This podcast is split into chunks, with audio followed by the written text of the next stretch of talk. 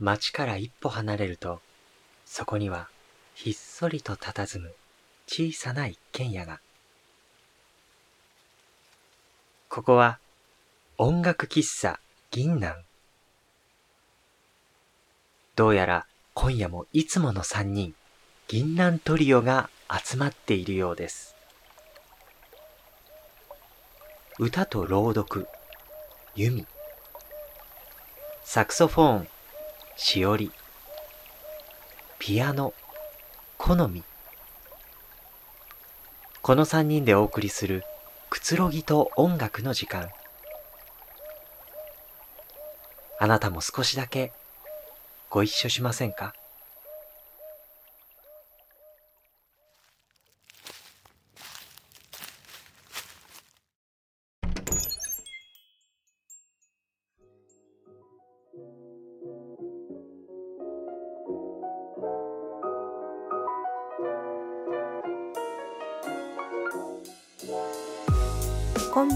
ゆみです。しおりです。好みです。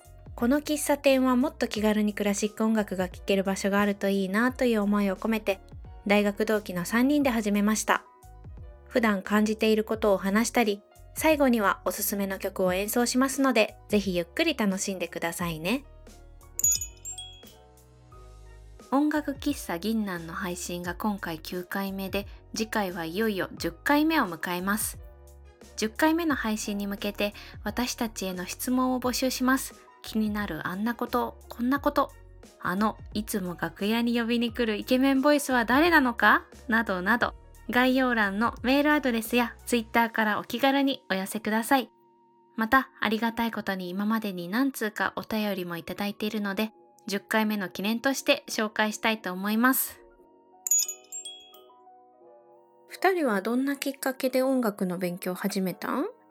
うんそうね。私は生まれた時から結構バッハとかモーツァルトとかベートーベンとかそういうのをずっと聞かされててあとは家にもピアノがあったもんだからきっかけっていうと結構難しいだけどピアノを習い始めたのが小学校2年生だからそこかな。うん私は母親がピアノとエレクトーンの先生だったから、うん、2歳の時にピアノを始めて、うん、で10歳の時にはエレクトーンもやりでサックスに出会ったのは中学校の吹奏楽部だったよ。あサックスってさ私はジャズのイメージが強かったけどしーちゃんと知り合って初めてクラシックの世界を知った。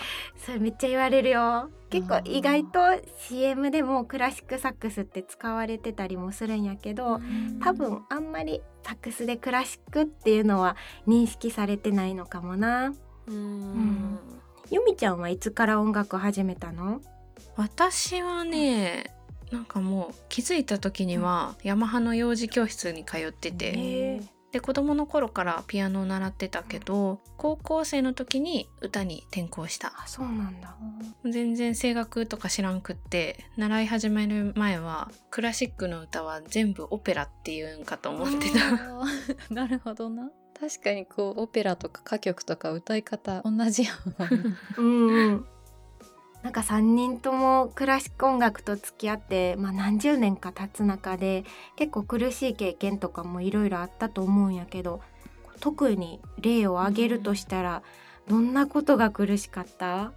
えっとね巻き舌ができんかったことが一番最初にぶつかった壁やったな、うん、私は。巻き舌か。うん初めて声楽習う時って大体まずはイタリア古典歌曲から入るんやけど、うん、であの大学受験の曲もイタリア歌曲で、うんうん、で発音で必要になる巻き舌がどうしてもできんくってもうすっごい辛かった。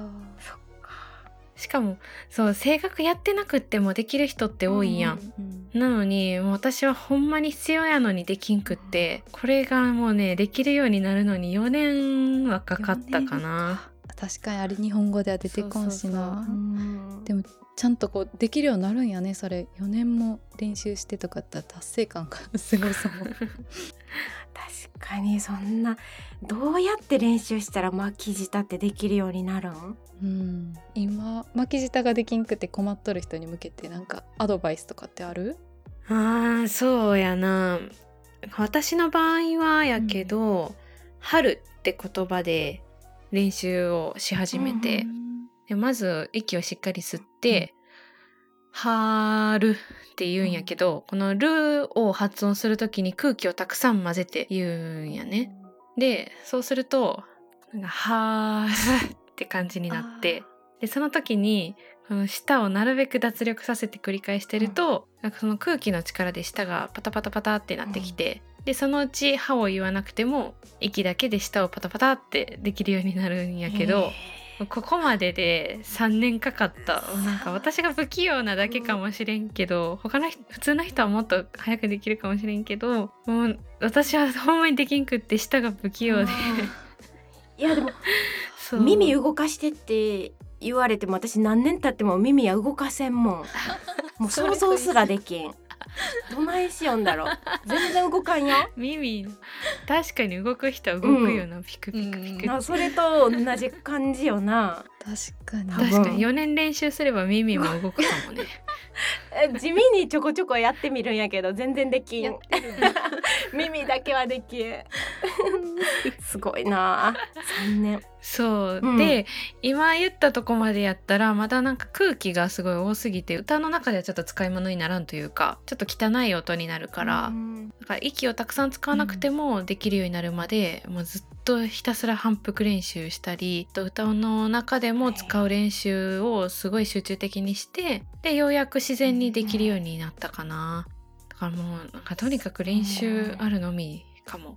すごいすごいなでももうほんまにもう最初は一生私はできんのやろうなって思うぐらいほんまに全然できんかってんけど、ずっとやり続けてたらできたからまあもし今悩んでる受験生とかがいたら、まあ、時間はすごいかかるかもしれんけど、必ずできるようになるっていうのは信じてほしいな。いやめっちゃ説得力あるわ。うん。必要だったにせよそれだけな諦めずに練習できるんもすごいな。4年。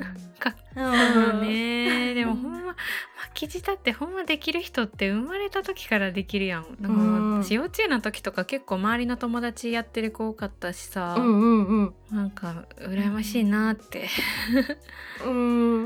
なんかそういうことあるよな自分は相当いろいろ調べたり教わったり練習してやっと習得できたっていうことが結構一度でパッとできたり、あれ何なんだろうな。体質の違い？遺伝？生活習慣とか。なん。なんだろう。何かがこううまく揃ってて簡単にできてる人を見るとやっぱりな人それぞれ進むペースって違うんだろうって分かっててもやっぱ羨ましいよな。うんでもまあそうやって苦労して習得した分まあ人に教えたりとかそういう場面ができた時は結構いろいろな方法とか解決策を知ってて提案できたりとかするのもあるしな、なんかそういうできいない時の辛さとかも共感してあげることができたりとかもするしな、うんうん。確かに。そうかも。そうであってほしい、ね。え意外なことに銀杏トリオで演奏する初めてのドイツ人作曲家カール・ライネッケの作品を演奏いたします。曲は作品26 2つの歌曲の1番で森の挨拶です。彼は1824年に著名な音楽教育者であった父のもとに生まれシューマンやメンデルスゾーンにも作曲を習うなど非常に音楽的に恵まれて育ちます。幼い頃からピアノや作曲そして指揮などの才能を示し後年にはライプツィヒ音楽院の院長になったほど優れた音楽家そして教育者でした。またライネッケは非常に多作で未出版作品を含めると1000曲以上も作品を残しています。にもかかわらず現在あまり知られておらず演奏機会も多くないのは新しい作曲技法など目新しい作風を持たなかったためのようです。確かに彼の作品には前衛的な冒険こそ見られませんが既存の技法を自在に操ることで洗練された個性が生まれているように思います。今回の曲も美しい和製進行の上で歌とサックスそしてピアノの動きが絡み合い自然ながらも聞き応えのある作品になっています。ということで、えー演奏をしてみてこんな感じの解説であってそうだった？うん。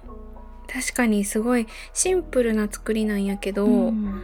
すごく綺麗で私が印象的だったのは、そのピアノ伴奏だけでもすごく綺麗な曲一曲仕上がってるっていうぐらい美しい伴奏になってるのがあ結構印象的だったかな。ーあでもそうね。確かに。こう順番にとっていくけどピアノので弾いてる時も結構綺麗で楽しかった気がする、これ。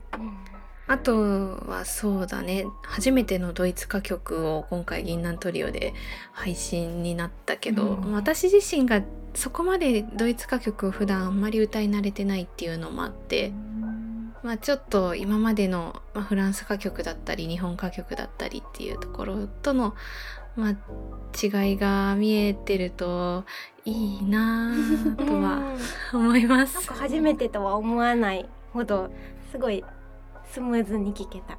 だったらいいけど。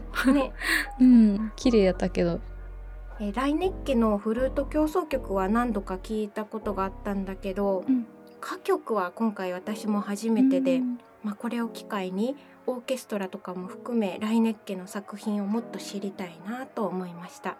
うんあとは今回元々の曲は本来バイオリンと歌とピアノだけの曲なんですけどうん。こういう編成の曲って他にもありそうなので今後も、えーいろいろ扱ってみたいなと思います。いいな。そろそろスタンバイお願いします。